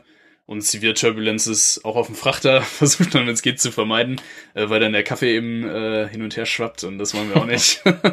Jetzt, wenn man Passagiere fliegt, ist das natürlich noch ein größeres Thema. Kannst du vielleicht gleich nochmal ein bisschen was zu sagen? Aber zusammengefasst, Turbulenzen sind also gerade für uns jetzt als Piloten also sehr unangenehm, weil, wie gesagt, der Kaffee schwappt halt hin und her und man kann sich nicht mehr so gut unterhalten. Muss sich ein bisschen fester anschnallen, ist auf Dauer auch ein bisschen nervig, aber ist auch nichts Gefährliches. Also die Flieger sind dafür gebaut, dass sie das aushalten können und das tun sie auch. Ja. Genau. Ja, stimmt. Das ist mittlerweile so, dass teilweise die Triebwerke nicht mehr mitgekauft werden, sondern nur noch geleast werden. Das stimmt. Genau, ganz kurz zum Thema Turbulenzen noch aus vielleicht Sicht von Passagierfliegerei. Also dieser Hinweis, der immer kommt, Sicherheitsgurt geschlossen lassen während des gesamten Fluges, kann ich auch nur unterschreiben. Macht das im Interesse eurer Sicherheit auf jeden Fall. Weil es kann halt wirklich sein, dass es gibt sogenannte Clear Air Turbulence, das heißt, die ist in keinen Karten irgendwie aufgezeichnet und dementsprechend können wir uns da auch nicht drauf vorbereiten. Das heißt, selbst wenn die Anschnallzeichen ausgeschaltet sind... Naja, in Karten sind sie schon. Ja, also ich sage... Wir können sie mit dem Wetterradar nicht detektieren, das meinst du, glaube ich. Genau, also wir wissen nicht, wo die sind. Beziehungsweise kann es auch mal sein, dass man... Keine Ahnung, da war irgendwie ein Flieger, der vor einem geflogen ist, dann fliegt man dann so eine Wake-Turbulence rein, wie auch immer. Also es gibt bestimmte Situationen, die wir dann auch nicht unbedingt immer vorhersagen können. Dementsprechend ist das wirklich ein sehr ernstzunehmender Hinweis, sich wirklich immer anzuschnallen.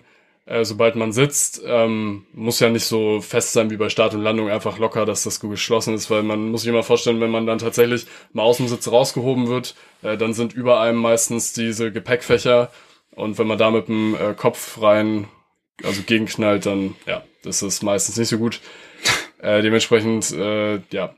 Wir versuchen natürlich immer, das schon mit einzuplanen, wenn wir sehen, dass die Route sehr turbulent ist, dass wir dementsprechend auch den Service dann natürlich planen,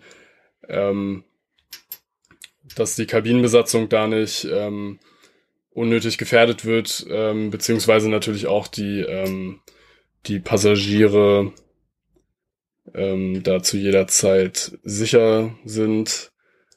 Genau, das wird im Briefing natürlich auch angesprochen, wenn wir es jetzt vorher absehen können und meistens ist es auch ganz gut, wenn der Kapitän, der macht ja meistens dann eine Begrüßungsansage, wenn er da das irgendwie auch schon einfließen lässt, damit die Leute sich auch einfach drauf einstellen können. Also ich persönlich mache es zum Beispiel auch so, wenn wir jetzt irgendwie anfliegen und ich schon sehe, dass es da besonders windig ist, dann versuche ich auch immer noch zu kurz zu erklären, dass es halt sein kann, dass der Flieger im Endanflug wackeln wird und dass wir dementsprechend auch die Triebwerksleistung halt anpassen müssen, weil natürlich jedes Mal, wenn sich Wind ändert, dann ändert sich ja unsere Fluggeschwindigkeit im Prinzip. Da müssen wir dann halt drauf reagieren, indem wir die Triebwerksleistung anpassen und dementsprechend ist es dann bei Anflügen, wo es sehr böig ist, meistens auch so, dass sich die Geräuschkulisse relativ häufig ändert. Das ist also auch ganz normal, das müssen wir halt machen, weil wir ja eine festgelegte Geschwindigkeit fliegen müssen zur Landung. Und dementsprechend machen wir das so. Die E-Mail war damit abgearbeitet, also nochmal, liebe Lynn, vielen, vielen Dank für die E-Mail. Ich lese den Rest jetzt nicht vor. Vielen Dank. Aber ja, vielen Dank auf jeden Fall. Und wir hoffen natürlich, dass dir die Erklärungen geholfen haben. Ja. Ich habe jetzt nochmal bei Joyce geguckt, ob da noch Fragen dabei sind. Wir haben auch noch bei Instagram welche bekommen, ne? Ja, genau. Ja. Aber hier ist noch eine, also den Rest der Frage haben wir jetzt, die restlichen Fragen hatten wir eigentlich schon beantwortet. Hier steht noch, was sollte man vor dem Abflug machen, um ruhig zu bleiben? Ja, also ist jetzt auch wieder rein laienpsychologisch, aber ich würde sagen, also was halt gut hilft, ist, sich schon im Vorfeld mit der Situation zu beschäftigen, also sich klarzumachen, okay, das wird unangenehme Situationen geben, wo ich dann vielleicht ein bisschen Angst habe und so.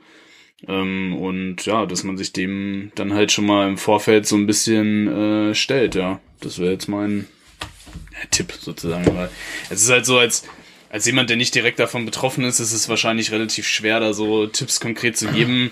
Ich glaube, also unsere Rolle ist da eher so, was du ja jetzt auch dann schon mit Passagieren machst, so zu erklären, das und das tritt auf, ist aber ganz normal, also dass man da so ein bisschen beruhigt, ja. Ja, ich denke auch, man kann sich natürlich auch so ein bisschen von der Herde leiten lassen, sage ich jetzt mal. Letztendlich, solange alle Leute da ganz entspannt sitzen, muss man sich ja auch keine Sorgen machen, also denke ich mir immer, ne? Genau. Also wenn jetzt die Flugbegleiterin an dir vorbeiläuft und elegant wie immer, dann muss man sich ja keine Sorgen machen, dass gleich irgendwas ganz Schlimmes passiert.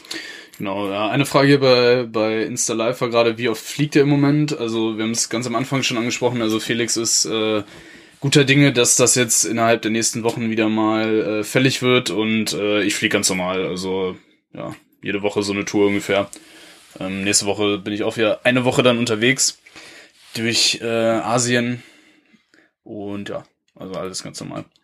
Wie weit umfliegt ihr Wetter? Ich hatte einen Flug von Zürich nach Hannover, der ging nach Westen bis über Frankreich.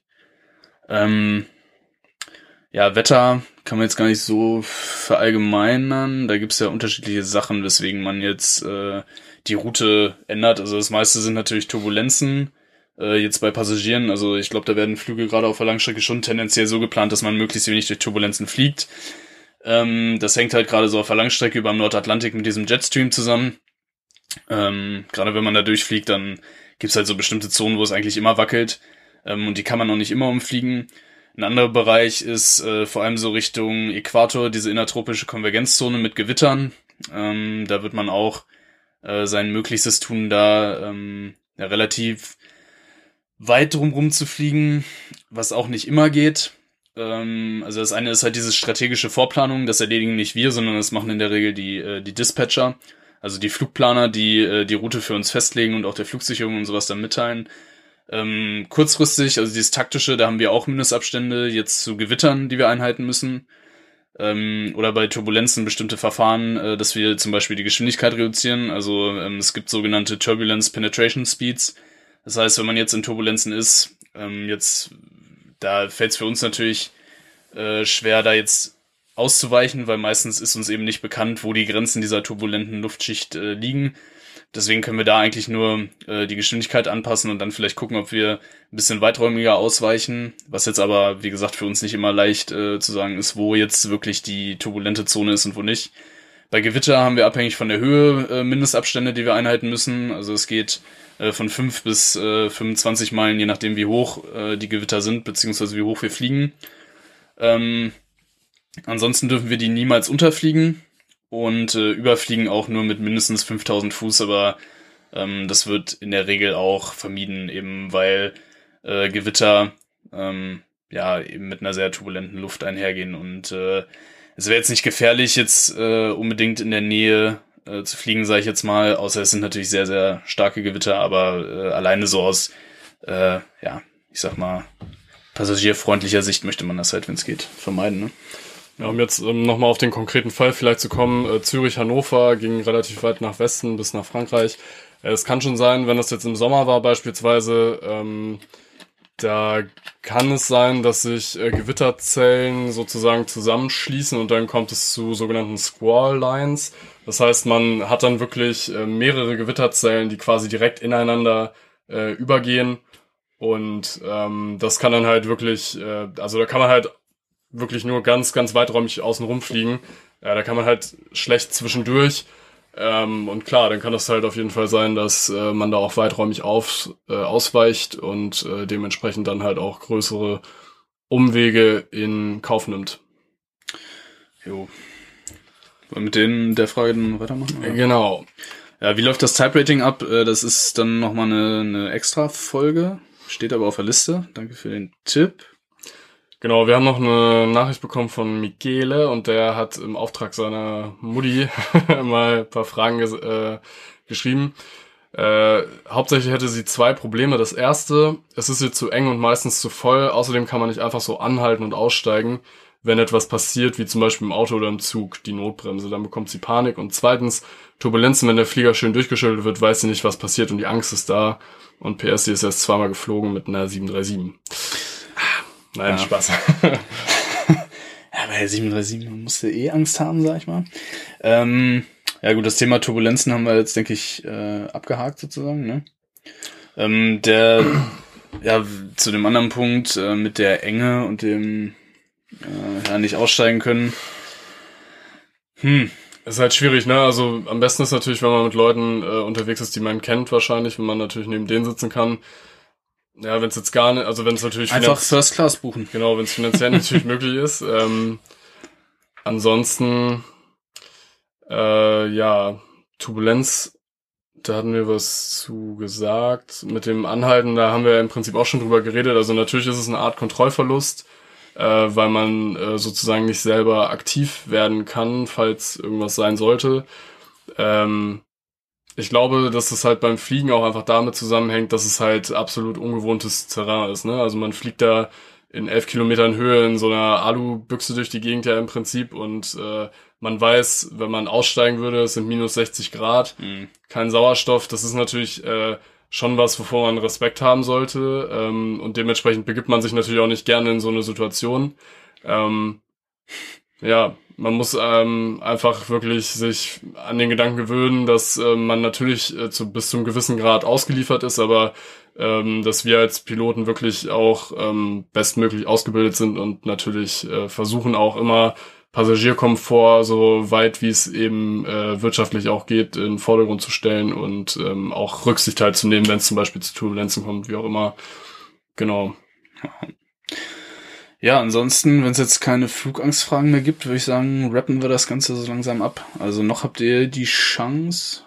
Ey, so, wahrscheinlich haben die meisten eh keine Flugangst von euch, sondern sind so Flugzeugfreaks. Gutes Medium jetzt. Ja. Hier kam gerade noch eine Frage, was ist denn am 340-600 für dich so faszinierend? Ja, ist natürlich am besten durch Bilder beantwortbar, ne? Also, wenn man das Ding sich anguckt, ich finde das einfach ein wahnsinnig ästhetisches Flugzeug, ne? Also relativ lang, leider nicht mehr das längste Passagierflugzeug der Welt, wurde ja abgelöst durch die 747-8. Auch ein sehr schönes Flugzeug. Aber eine Boeing, kein Airbus. Mit den Triebwerken in Verbindung sieht einfach sehr ästhetisch aus, finde ich. Also, und ich glaube, zu fliegen muss auch echt wahnsinnig Bock machen. Ich bin letztens mit einem Kapitän geflogen, der ist mit dem Ding auch durch die Gegend geflogen und der meinte, er ist kein besseres Flugzeug geflogen, also rein fliegerisch, hat es wohl auch so ein paar Stolpersteine eben durch die Länge, also beim Start vor allem muss man halt aufpassen, dass man da nicht mit dem Heck touchiert, sag ich mal. Und die Performance ist auch nicht so mega, ist halt ein 340, beziehungsweise ein Vierstrahler. Und beim Landen, es gab da ja auch einen Vorfall von der Lufthansa in Tokio, wo die leider ein bisschen härter aufgesetzt sind und der Flieger dann relativ lange gewartet werden musste, beziehungsweise wiederhergestellt wurde. Also der hatte wohl auch so eine Tendenz zu harten Landungen. Aber so auch rein vom Cockpit her mit dem Airbus-Cockpit, das ist ja auch sehr ergonomisch und so. Also wäre für mich auf jeden Fall ein Traumarbeitsplatz. Und ein Vierstrahler zu fliegen ist natürlich auch eine coole Sache, die uns wahrscheinlich, beziehungsweise der vielleicht, aber die uns wahrscheinlich vorenthalten bleibt sozusagen. Aber ist natürlich auch eine coole Sache, einfach mal mit 4 Triebwerken durch die Gegend zu heizen, denke ich mal. Ja. Genau, eine Frage haben wir gerade im Live-Chat noch bekommen. Kann man noch ein guter Tipp, bestes Mittel gegen Flugangst PPL, ja, das kann man natürlich auch machen. Sehr gut. Und zwar hat Inga gefragt, was passiert bei euch vorne bei Blitzschlag? Das kann man so pauschal gar nicht beantworten. Da gab es Fälle, wo tatsächlich Einfluss auf die Elektronik auch stattgefunden hat, also wo bestimmte Displays dann tatsächlich auch nicht mehr angezeigt haben, beziehungsweise erst nach 30 Sekunden wieder einsatzbereit waren. So im Regelfall ist Blitzschlag eigentlich nicht gefährlich, weil das Flugzeug ein faradäischer Käfig ist. Das heißt, es gibt einen Eintrittspunkt und einen Austrittspunkt. Wir haben ja zum Beispiel... auch diese an den Tragflächenenden, da sind immer diese kleinen schwarzen Stäbchen dran. Das sind diese sogenannten Static Discharger. Das heißt, das Flugzeug nimmt ja auch eine elektrische Ladung an während des Reisefluges, einfach weil wir uns da durch die Gegend bewegen und das wird dann halt über diese Static Discharge auch wieder abgegeben.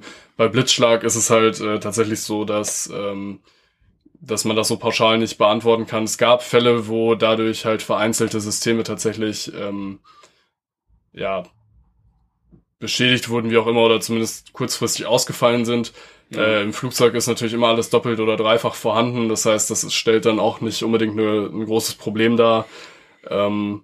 Genau, aber im Normalfall sollte eigentlich ein Blitzschlag gar keinen Einfluss haben auf das Flugzeug. Ich habe mal gehört, dass an der Stelle, wo es einschlägt, wohl sehr, sehr laut ist. Mhm. Tatsächlich. Ja, also das, was man auf jeden Fall macht, wenn man das mitbekommt, dass man einen Blitzschlag hatte, ist ja gar nicht gesagt, dass man das unbedingt vorne mitbekommt, ist dann einen Eintrag zu machen in das technische Logbuch und der Flieger wird auf jeden Fall danach überprüft. Was genau die Techniker dann machen, weiß ich ehrlich gesagt nicht. Da müsste man vielleicht mal mit einem Techniker drüber sprechen. Aber die werden dann auch ihren festgelegten Check haben, den sie halt machen müssen. Wahrscheinlich die Elektronik und dann die Struktur rund um den Blitzschlag. Also das ist auf jeden Fall eine Sache. Also es ist ein Check fällig. Und meistens sind das dann auch Spuren, die tatsächlich ein bisschen bleiben. Also mir ist der Fall von einem Flieger bekannt, der hatte mehrere Blitzschläge, weil die in Hongkong rausgestartet sind. Und das hat man dann auch noch eine Weile auf jeden Fall gesehen. Also er musste dann bei der nächsten Lackierung auf jeden Fall ein bisschen intensiver an den Stellen neu lackiert werden. Also das ist das eigentlich, was man dann beim Blitzschlag auf jeden Fall zu erledigen hat. Also egal, ob man jetzt Einschränkungen hat beim Fliegen oder nicht. Ja, also ist laut, steht gerade, also es gibt halt einen lauten Knall sozusagen, ne? Also wenn er einschlägt, dann scheppert's einmal ordentlich. Zumindest die am Boden halt auch, ne? Also ja, genau. Das wollte ich damit sagen. Der Donner, ja. Was haltet ihr von dreistrahligen Flugzeugen? Ja, MD-11 ist super. Also würde ich auch gern fliegen. Ja, mal. Cooles Gerät. Soll ja aber auch relativ anspruchsvoll gewesen sein. Aber ja, also finde ich auch schön, wäre ich auch gern geflogen, aber... Für Piloten kann man das, glaube ich, so zusammenfassen, je mehr Triebwerke, desto besser. Es gibt keine Obergrenze. Ja, das stimmt, ja. Na gut, vielleicht doch.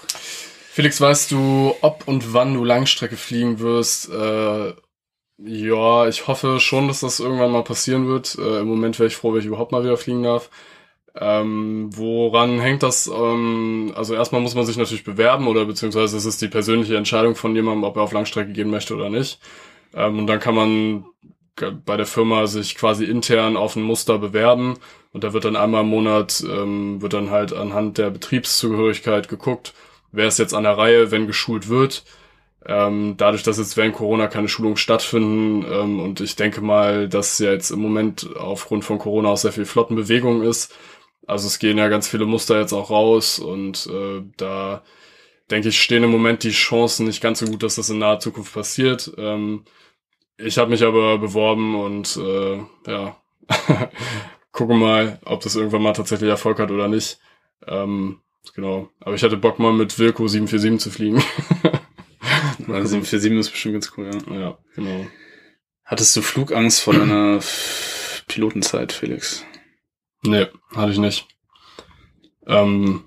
Aber ja, also wie gesagt, ne, ist glaube ich auch ein Unterschied zum Beispiel, ob man jetzt, also was man ja auch sagen muss, Flugangst ist ja auch nicht gleich Flugangst. Also wenn man jetzt zum Beispiel je größer das Flugzeug ist, desto weniger ausgeprägt ist, glaube ich, die Angst auch, ne? Das ist ja auch nochmal ein wichtiger Punkt. Also wenn du jetzt zum Beispiel mit diesen kleinen Mühen durch die Gegend schepperst, ist für viele wahrscheinlich deutlich unangenehmer, als wenn man jetzt mit so einem großen Verkehrsflugzeug rumfliegt.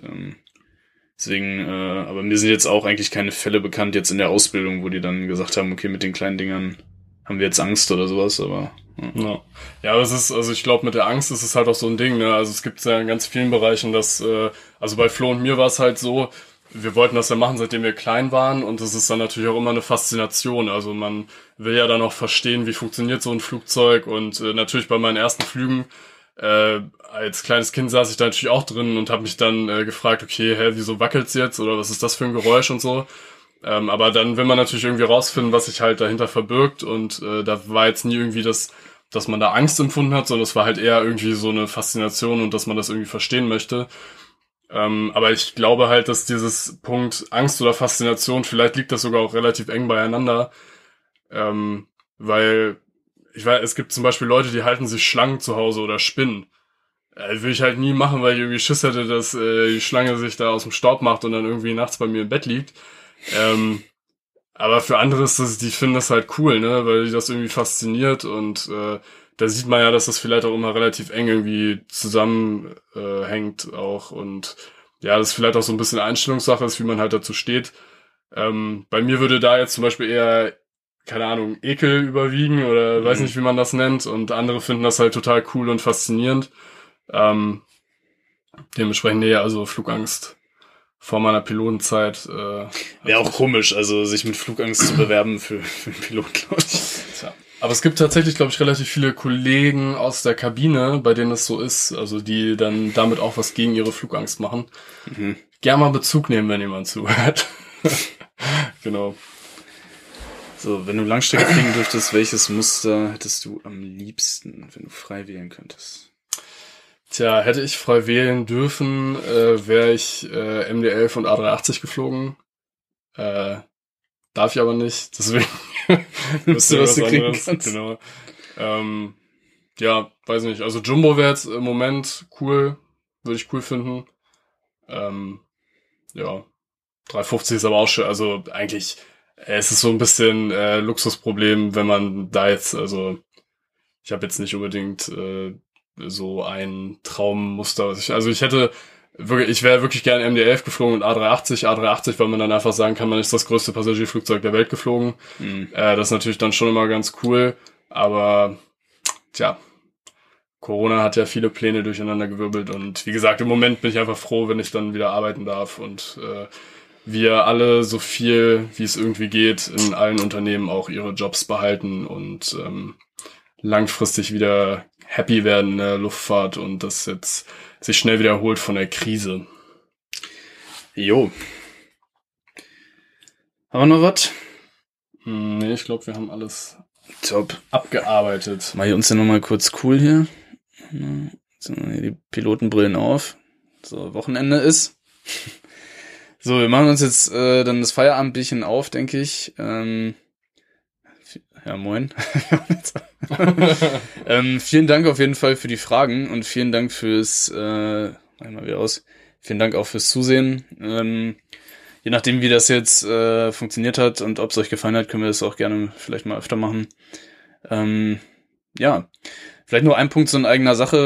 Wir haben ja regelmäßig auch Kontakt mit jungen Leuten, die auch Piloten werden wollen. Deswegen sind wir da immer gerne bereit, auch zu helfen. Wir haben, wie gesagt, wir bieten so ein PDF an über die Ausbildung und sowas auf unserer Seite. Könnt ihr uns gerne mal eine E-Mail schreiben und wenn ihr da irgendwie Fragen habt, allgemein sind wir immer sehr happy, wenn wir euch da weiterhelfen können. Also wenn ihr in der Situation seid und ihr habt irgendwie konkrete Fragen zur Ausbildung oder wie werde ich Pilot oder sowas, dann jederzeit gerne melden. Ja, ansonsten vielen Dank fürs Zusehen. Schönes Wochenende noch und das war's von meiner Seite. Ja, ich flitze mal kurz durch. Welches sind in euren Augen die coolsten Flughäfen? Könnte ich jetzt gar nichts pauschal zu sagen. Also ich finde viele Flughäfen cool. Bilbao ist zum Beispiel ganz cool zum Anfliegen, einfach weil es halt so eine Challenge ist und griechische Inseln zum Beispiel ist auch sehr cool. Becky hat noch geschrieben, bei der Kabine war der A380 auch sehr beliebt. Das stimmt, das habe ich auch richtig oft gehört. Also bei den Passagieren wahrscheinlich auch. Das wird schon irgendwie fehlen. Und ja, bin mal gespannt. Vielleicht, also Emirates ist ja zum Beispiel nach wie vor A380-Fan. Wird sich ja zeigen. Vielleicht haben die tatsächlich auch aufs richtige Pferd gesetzt. Und British Airways hat zum Beispiel auch gesagt, aus London raus haben sie halt zum 380 eigentlich keine Alternative, weil das natürlich so ein vollgepackter Flughafen ist, dass man mit dem A380 im Prinzip ja 2 Dreamliner zum Beispiel ersetzen kann. Dementsprechend wird er uns ja schon noch irgendwie in irgendeiner Form erhalten bleiben. Aber es ist natürlich trotzdem schade, dass das jetzt bei vielen Airlines durch Corona tatsächlich das Ende für den A380 bedeutet. Ansonsten schließe ich mich an. Wir wollen ja nicht nur in Österreich Platz 1 sein, sondern wir wollen auch in Deutschland irgendwann mal Platz 1 sein. Das heißt, empfehlt uns gern weiter, folgt uns und wenn irgendwelche Fragen jetzt sind, auch natürlich im Nachgang nochmal zu irgendwelchen Themen, was jetzt Flugangst angeht, dann sagt auf jeden Fall Bescheid, schreibt uns eine E-Mail oder schreibt uns eine Direct Message auf Instagram. Ansonsten möchte ich mich auch nochmal bei Joyce bedanken dafür, dass das geklappt hat mit dem Livestream und Angebot steht. Ich hoffe, dass wir dann tatsächlich irgendwann live auch mal zusammen einen Flug absolvieren können. Und auch nochmal vielen Dank an die Vanessa für ihre wissenschaftliche Perspektive ja eigentlich nochmal zum Thema Flugangst, damit ihr jetzt nicht nur uns zwei Laberköpfe hier hört, sondern tatsächlich auch mal was mit Substanz. Also euch allen einen schönen Abend, schönes Wochenende und an die Hörer. HörerInnen musst du sagen. HörerInnen. Ich hoffe, dass es im Nachhinein jetzt irgendwie noch nachvollziehbar ist, wie diese Sendung jetzt tatsächlich aufgebaut war. Also vielen Dank fürs Zuhören und bis zum nächsten Mal. Macht's gut. Ciao. Ciao.